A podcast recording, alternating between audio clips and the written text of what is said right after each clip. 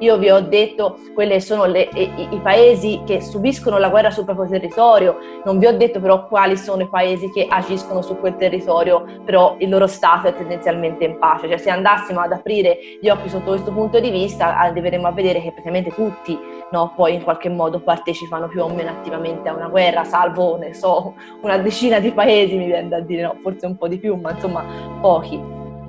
Ciao, io sono Loran e questo è Venti di Pace, il podcast in cui si parla di disarmo, dialogo e coabitazione, nei teatri di guerra e nella vita di tutti i giorni.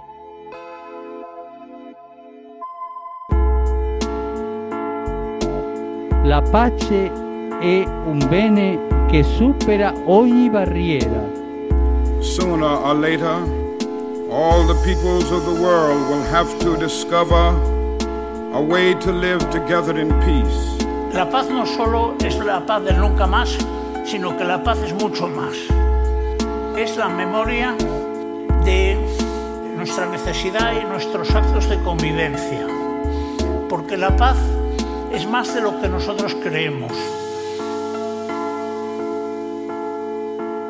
We're not thinking in terms of 10 years, we're thinking in terms of peace forever, you know. Esattamente dieci anni fa, era il 2012, l'Unione Europea ha ricevuto il Premio Nobel per la pace in virtù del suo impegno per la democrazia e per la riconciliazione, e per essere stato garante, appunto, di 60 lunghi anni di pace. Oggi invece l'UE finanzia direttamente l'acquisto di armi. Questo significa che sta abbandonando il suo ruolo di peacemaker? Oppure stanno emergendo crepe profonde che sono sempre esistite ne parliamo oggi con Alice Pistolesi, giornalista e redattrice dell'Atlante delle guerre e dei conflitti del mondo, nonché voce impegnata in progetti di educazione alla pace nelle scuole di tutta Italia. Ciao Alice, buongiorno. Ciao, buongiorno.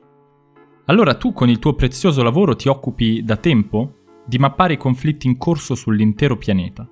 Quindi la prima domanda che vorrei farti è se è vero dunque che in Europa la guerra non si vedeva da oltre mezzo secolo.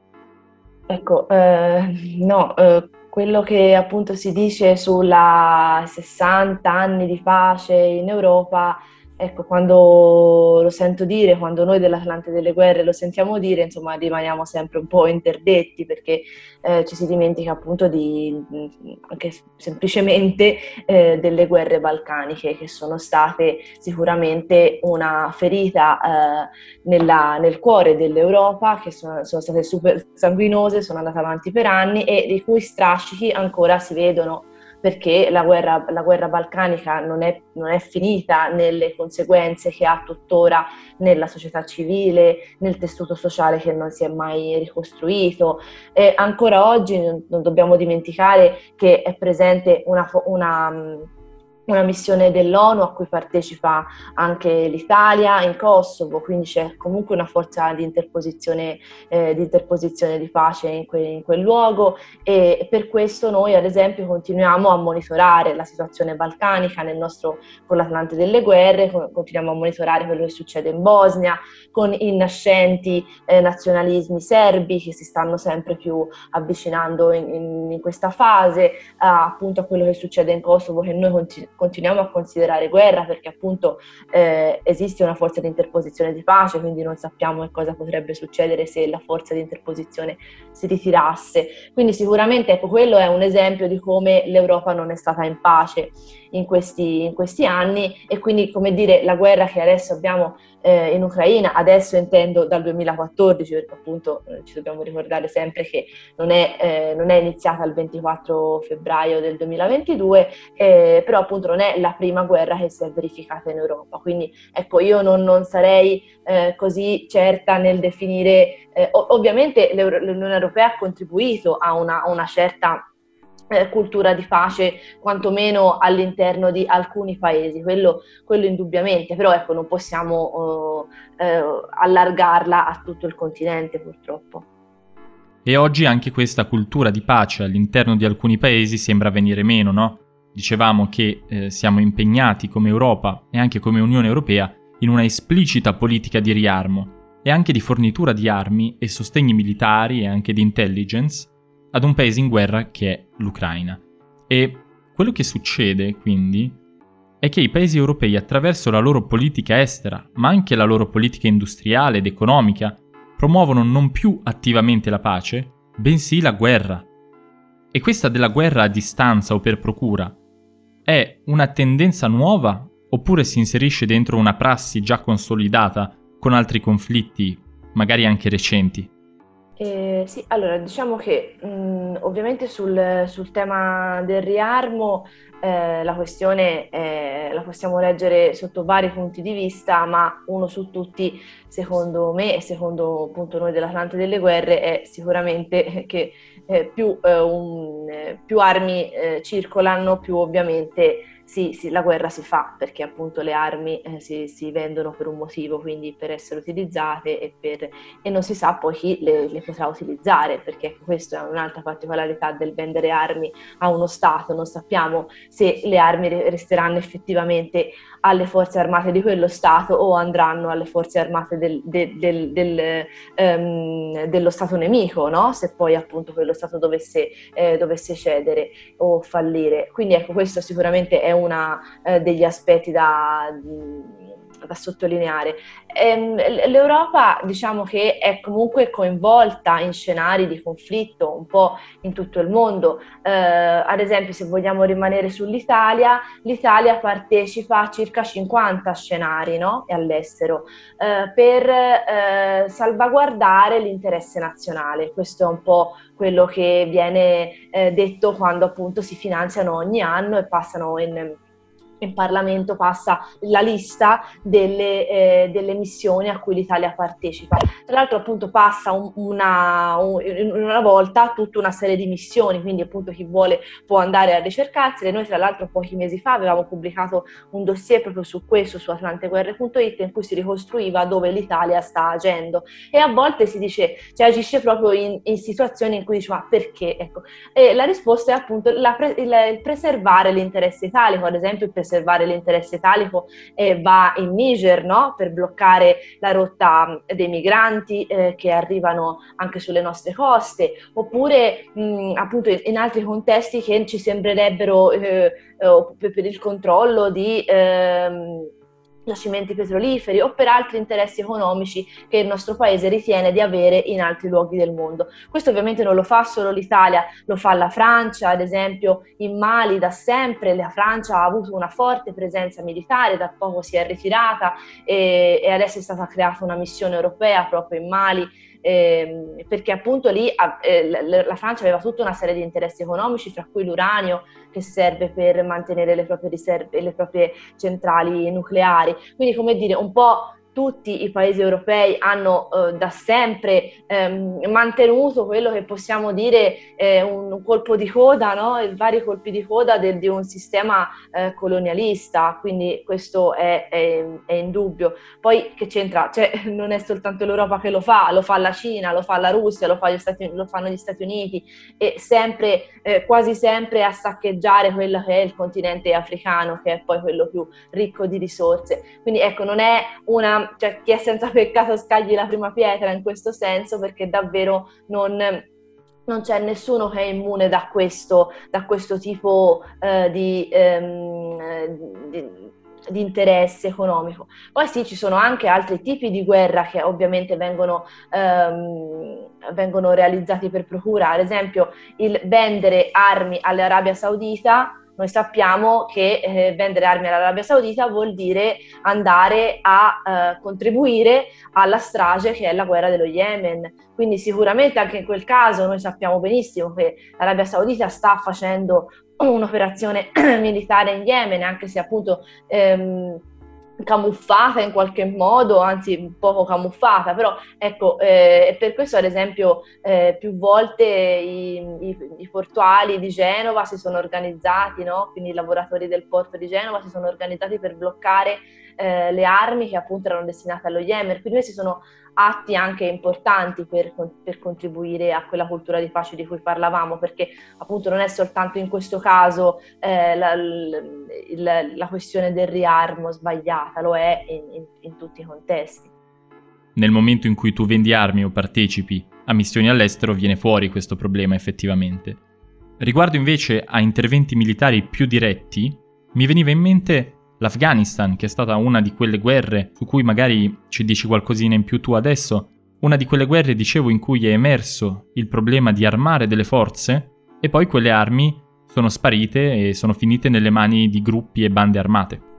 Sì, certo, anche in quel caso è assolutamente così. Io, tra l'altro, eh, qualche anno fa avevo partecipato a una missione del, dell'ONU in Libano ehm, con la missione UNIFIL e appunto intervistando ehm, questa persona che appunto era nei carabinieri, era stato di stanza a Nassiria, lui raccontava come effettivamente dopo aver armato per anni, dopo aver addestrato per anni e anni la forza, la forza armata del luogo, questa poi, eh, come dire, quasi tutti sono arrivati, sono passati poi al... Um, al, ai, ai, terroristi, cioè di, va, di varia eh, natura e, e, di varie etichette ecco, terroristiche. Quindi questo, e lui lo diceva con una tale tranquillità che io pensavo, ma quindi cioè, che, che, faccio? Posso scrivere una cosa del genere? Io gli stavo facendo un'intervista, non mi sembrava particolare il fatto che lui me lo stesse dicendo con questa tranquillità, però poi effettivamente cioè, è una cosa che si sa, che è, è poi è stata diffusa da tutti, che è, è, arrivata, insomma, che è diventata, come dire, nella normalità, ma la normalità cioè, non dovrebbe essere questa assolutamente. Mm, cioè, è ovvio che appunto eh, quando mh, mm, per aiutare un paese noi si fornisce addestramento e si fornisce armi, noi stiamo contribuendo a portare avanti una cultura di guerra in qualsiasi senso eh, e, non, e non, non stiamo aiutando sotto altri aspetti che sono quelli della pace che noi sappiamo essere una, la scelta più intelligente che noi possiamo fare. Cioè la pace noi diciamo sempre eh, non è una... Cioè, proprio la scelta più intelligente economicamente, da, da, tutti i punti di vista. Cioè, fare la pace è sicuramente più intelligente di fare la guerra e ovviamente finanziare armi e addestramento non va in questo senso. Infatti quello che colpisce è che noi ignoriamo il più delle volte questi conflitti, no? Non ci interessa poi più di tanto la guerra al di fuori dei nostri confini. Abbiamo citato l'Afghanistan, eh, Yemen, Mali, Niger e ce ne sono evidentemente tanti altri. La nostra idea di pace, invece, in quanto forse italiani, ma anche europei, occidentali, si ferma proprio alla frontiera. Tutto ciò che avviene fuori non ci riguarda. E invece ci stavi appunto dicendo che noi stessi partecipiamo ad una cinquantina di missioni in giro per il mondo, praticamente senza che si sappia. Ecco, questo approccio di guardare solo all'interno dei nostri confini è credo anche naturale, però è anche un'idea di pace miope, specialmente in un mondo globalizzato. Approfitto allora della tua presenza qui per tentare di allargare un pochettino lo sguardo e ti chiedo perché è importante, secondo te, ragionare di una pace che sia globale e non solo locale. Quante sono le guerre oggi attive e in che modo ciascuna di esse genera effetti a catena sui paesi limitrofi e poi a livello mondiale sugli equilibri? Sì, allora noi dell'Atlante delle Guerre stiamo mappando al momento 34 eh, guerre sparse eh, nel mondo, eh, 15 situazioni di crisi e 3 macro aree di crisi. Eh, le situazioni di crisi noi le differenziamo dalle guerre nel senso che definiamo situazioni di crisi tutte quelle situazioni in cui non c'è, eh, non si può definire effettivamente una guerra vera e propria, oppure che sono state guerra ma tuttora non la possiamo definire pace, perché sappiamo benissimo che la pace non arriva quando ad esempio si firma un accordo di pace, cioè la pace è una questione molto più complessa, quindi eh, continuiamo a monitorare anche tutte quelle situazioni, che ne so, mi viene in mente una su tutti la Colombia, no? Che appunto ha firmato un trattato eh, di pace eh, con, ehm, con, uh, con, i guerriglieri delle FARC, ma non è che effettivamente la pace sia diffusa nel paese. Quindi noi continuiamo comunque a monitorare anche questo tipo di situazioni. Oppure la, le situazioni di crisi sono tutte quelle situazioni in cui eh, c'è una forte violenza sui civili ma non la possiamo definire una vera e propria guerra. Ad esempio, noi monitoriamo come macro area di crisi quella della, dell'America centrale che appunto non la possiamo definire una guerra come ce la immaginiamo nel nostro immaginario, no? quindi carro armato, raid, bombardamento, perché è una guerra, di, è una situazione di tipo diverso, ma perché è appunto mh, la situazione provocata dal, dai cartelli narcotrafficanti, quindi dal tipo di violenza e terrore che, si, che la, la, popolazione respira um, a causa dei cartelli narcotrafficanti. Quindi ovviamente non la possiamo definire una vera e propria guerra guerreggiata come siamo abituati a, a pensarla, ma è sicuramente una situazione che incide eh, molto sulla vita dei civili perché t- tutti gli anni appunto muoiono migliaia di persone innocenti. E, ehm, Diciamo che le guerre appunto sono diffuse un po' in tutto il pianeta, soltanto nel continente africano, però ce ne sono 22 tra guerre e situazioni di crisi, quindi guerre e situazioni di crisi di cui non si parla, non si sente mai parlare, eh, è molto molto estremamente difficile che una di queste guerre riesca ad arrivare alle, ai nostri media tradizionali, quindi noi dell'Atlante ci diciamo sempre che il nostro obiettivo è quello di raccontarle tutte e di raccontarle tutte allo stesso modo, quindi dare a ciascuno a guerra lo stesso spazio, la stessa, la stessa, alla stessa attenzione se noi vai, andiamo a unire in questo momento le guerre alle situazioni di crisi, arriviamo a vedere che un paese su cinque in questo momento si trova in una situazione di guerra. Eh, quindi insomma quando pensiamo di essere in un mondo in pace dobbiamo rendere conto che non è così per una buona fetta della popolazione, della popolazione mondiale. Quindi e, e, e, tutte comunque sono estremamente collegate, cioè è, è veramente molto miope no? uh, pensare che la guerra rimanga lì dove si svolge. Prima di tutto perché quasi tutte le guerre, come si diceva prima, hanno una compartecipazione esterna. Cioè se noi andassimo a vedere in realtà eh, quanti sono gli stati che partecipano a queste guerre, arriveremo a vedere che praticamente quasi tutti lo so, sono in guerra. Cioè, io vi ho detto quali sono le, i, i, paesi che subiscono la guerra sul proprio territorio, non vi ho detto però quali sono i paesi che agiscono su quel territorio, però il loro stato è tendenzialmente in pace. Cioè, se andassimo ad aprire gli occhi sotto questo punto di vista, arriveremo a vedere che praticamente tutti no, poi in qualche modo partecipano più o meno attivamente a una guerra, salvo, ne so, una decina di paesi mi viene da dire no, forse un po' di più, ma insomma pochi. E, e, comunque sia tutte le guerre sono estremamente collegate perché, ad esempio, noi diciamo sempre, sono collegate anche agli oggetti, cioè gli oggetti che noi utilizziamo possono avere potenzialmente dietro di loro uno o più conflitti, ad esempio la bottiglia di pla- la, la, plastica ha dietro uno o più conflitti per il petrolio, eh, tutti i dispositivi tecnologici che noi utilizziamo sappiamo che ehm, hanno dietro di loro il sangue dei congolesi che muoiono appunto nella Repubblica Democratica del Congo circa dal 2003 per una guerra provocata dal coltan, quindi da, dalla, dall'accaparramento no, di questa risorsa che serve per tutti i dispositivi tecnologici, oppure che ne so, la carta che contribuisce a um, conflitti ambientali in Sud America, che affama o che toglie acqua e viveri alle popolazioni indigene del, dell'Amazzonia o, della, o, comunque dell'America Latina. Quindi in ogni caso, anche se non siamo direttamente coinvolti, gli oggetti che utilizziamo portano con sé uno o più conflitti. Questo è una, un aspetto. E poi c'è anche comunque sia l'aspetto economico, siamo in un'economia globale, quindi è evidente che i conflitti in qualche modo ci tornano indietro. In questo caso, con la guerra in Ucraina, abbiamo visto no, che c'è, c'è, stato, come dire, abbiamo avuto uno schiaffo di realtà su questo punto di vista perché è una guerra che ci riguarda particolarmente per la questione del grano, per la questione energetica a causa delle sanzioni, però come dire, in, anche se in misura minore, un po' tutti i conflitti comunque ci riguardano e ci dovrebbero riguardare anche eh, banalmente perché siamo esseri umani e quindi ehm, tutti i contesti sono, dovrebbero in qualche modo interessarci perché appunto eh, riuscire ad arrivare a un, un, mondo di pace ecco, non dovrebbe essere semplicemente un... Uh, come dire, una, una, dichiarazione, una frase da, da, cioccolatino, ecco, dovrebbe riuscire ad essere quello che poi eh, auspichiamo tutti, anche se appunto dicendo questa cosa la maggior parte potrebbe pensare che si, si, parli, di, si, si parli di utopia. Ecco, dico l'ultima cosa, noi appunto pensiamo sempre che la guerra sia un effetto, quindi una conseguenza provocata da tantissime cause, ma se noi andiamo ad agire sulle cause che portano alla guerra prima che la guerra ci sia, la guerra è sempre evitabile. Quindi però dobbiamo avere la volontà di lavorare su quelle che sono le cause che portano al conflitto. Guarda, proprio su questo volevo arrivare perché effettivamente quello che descrivi come un'utopia in realtà si compone di tante piccole azioni che non agiscono direttamente sulla guerra. Anche sulla guerra.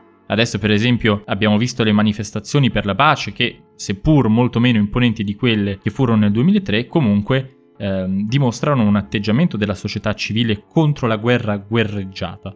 Però poi la guerra si evita con tutte queste piccole azioni su tutti i campi eh, che tu hai descritto, quindi anche sull'economia, sulle risorse naturali, sulle risorse energetiche, anche sui rapporti magari tra paesi o anche tra popolazioni che sono storicamente nemiche per X motivi.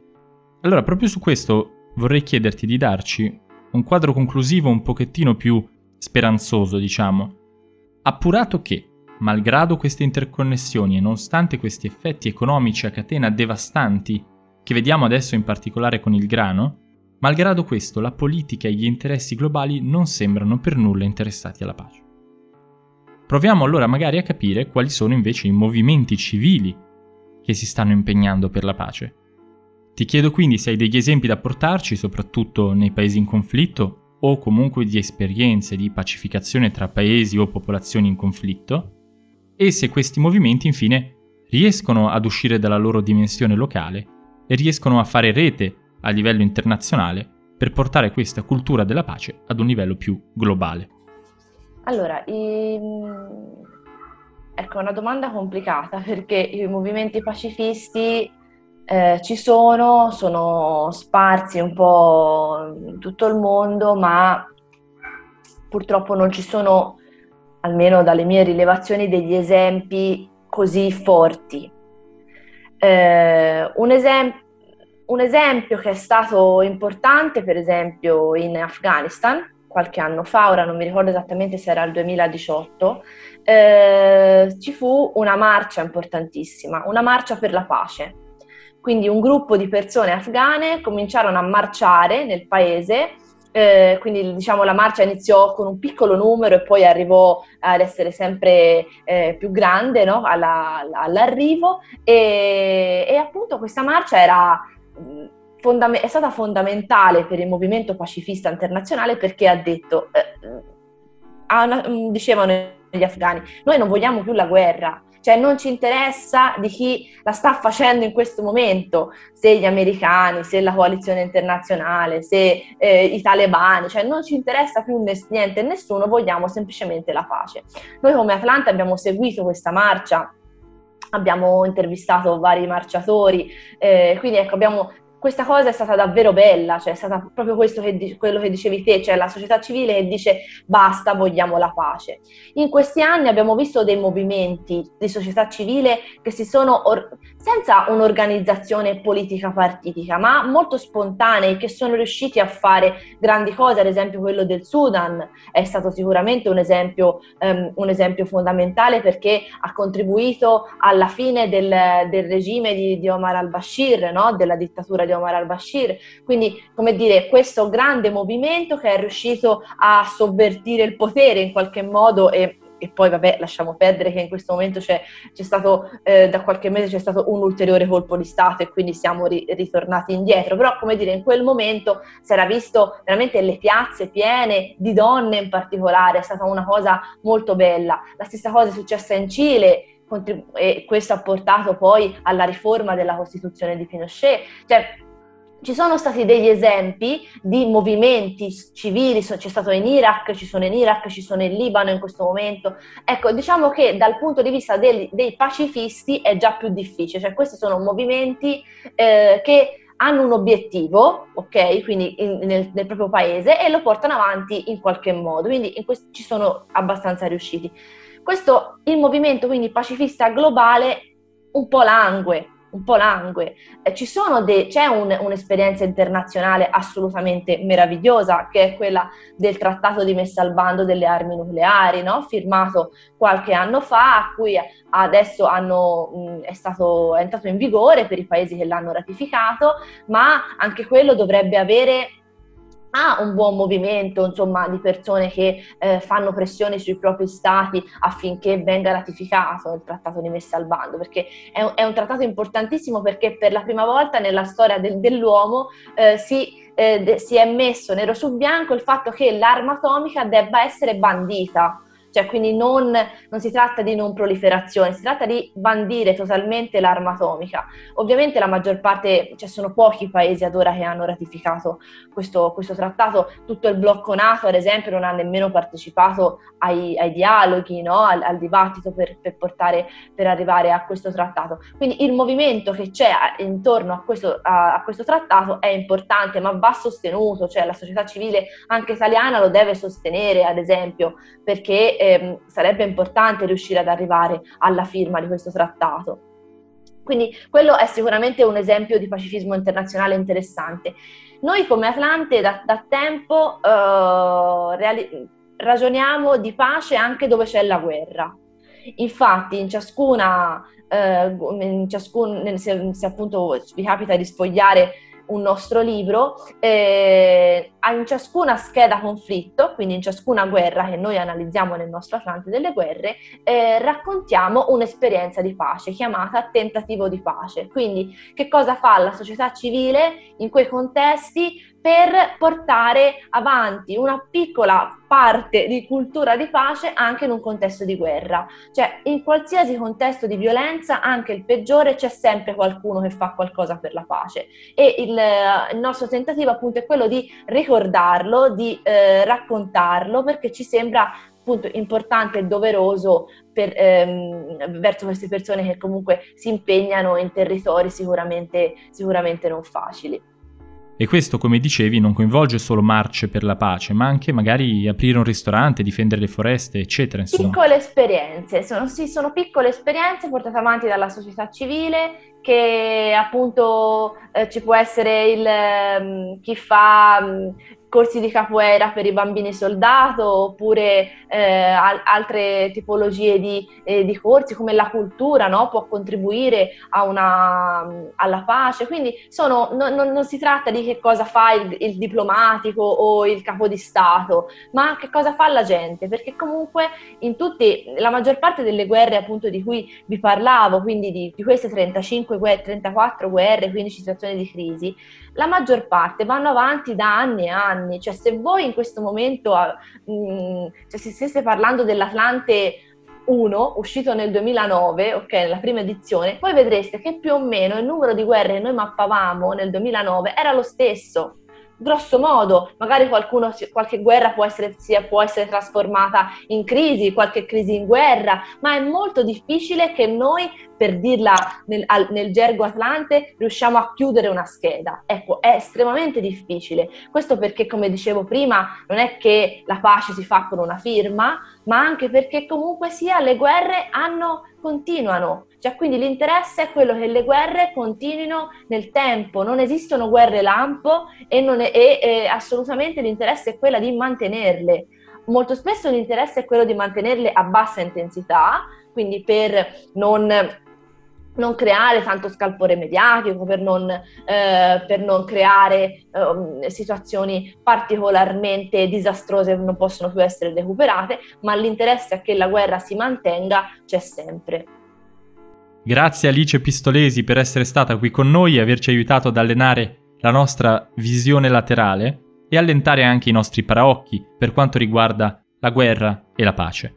Io invito tutti i nostri ascoltatori a continuare a seguirci nei prossimi episodi sempre qui a Venti di Pace, in versione podcast su tutte le piattaforme e in diretta ogni settimana su Radio Meridiana. Grazie Alice. Ciao, grazie a voi. Venti di Pace è una produzione originale Radio Meridiana, da un'idea di Laurent Ferrante e con il supporto di Matteo Bortolon. Maggiori informazioni su www.radiomeridiana.it.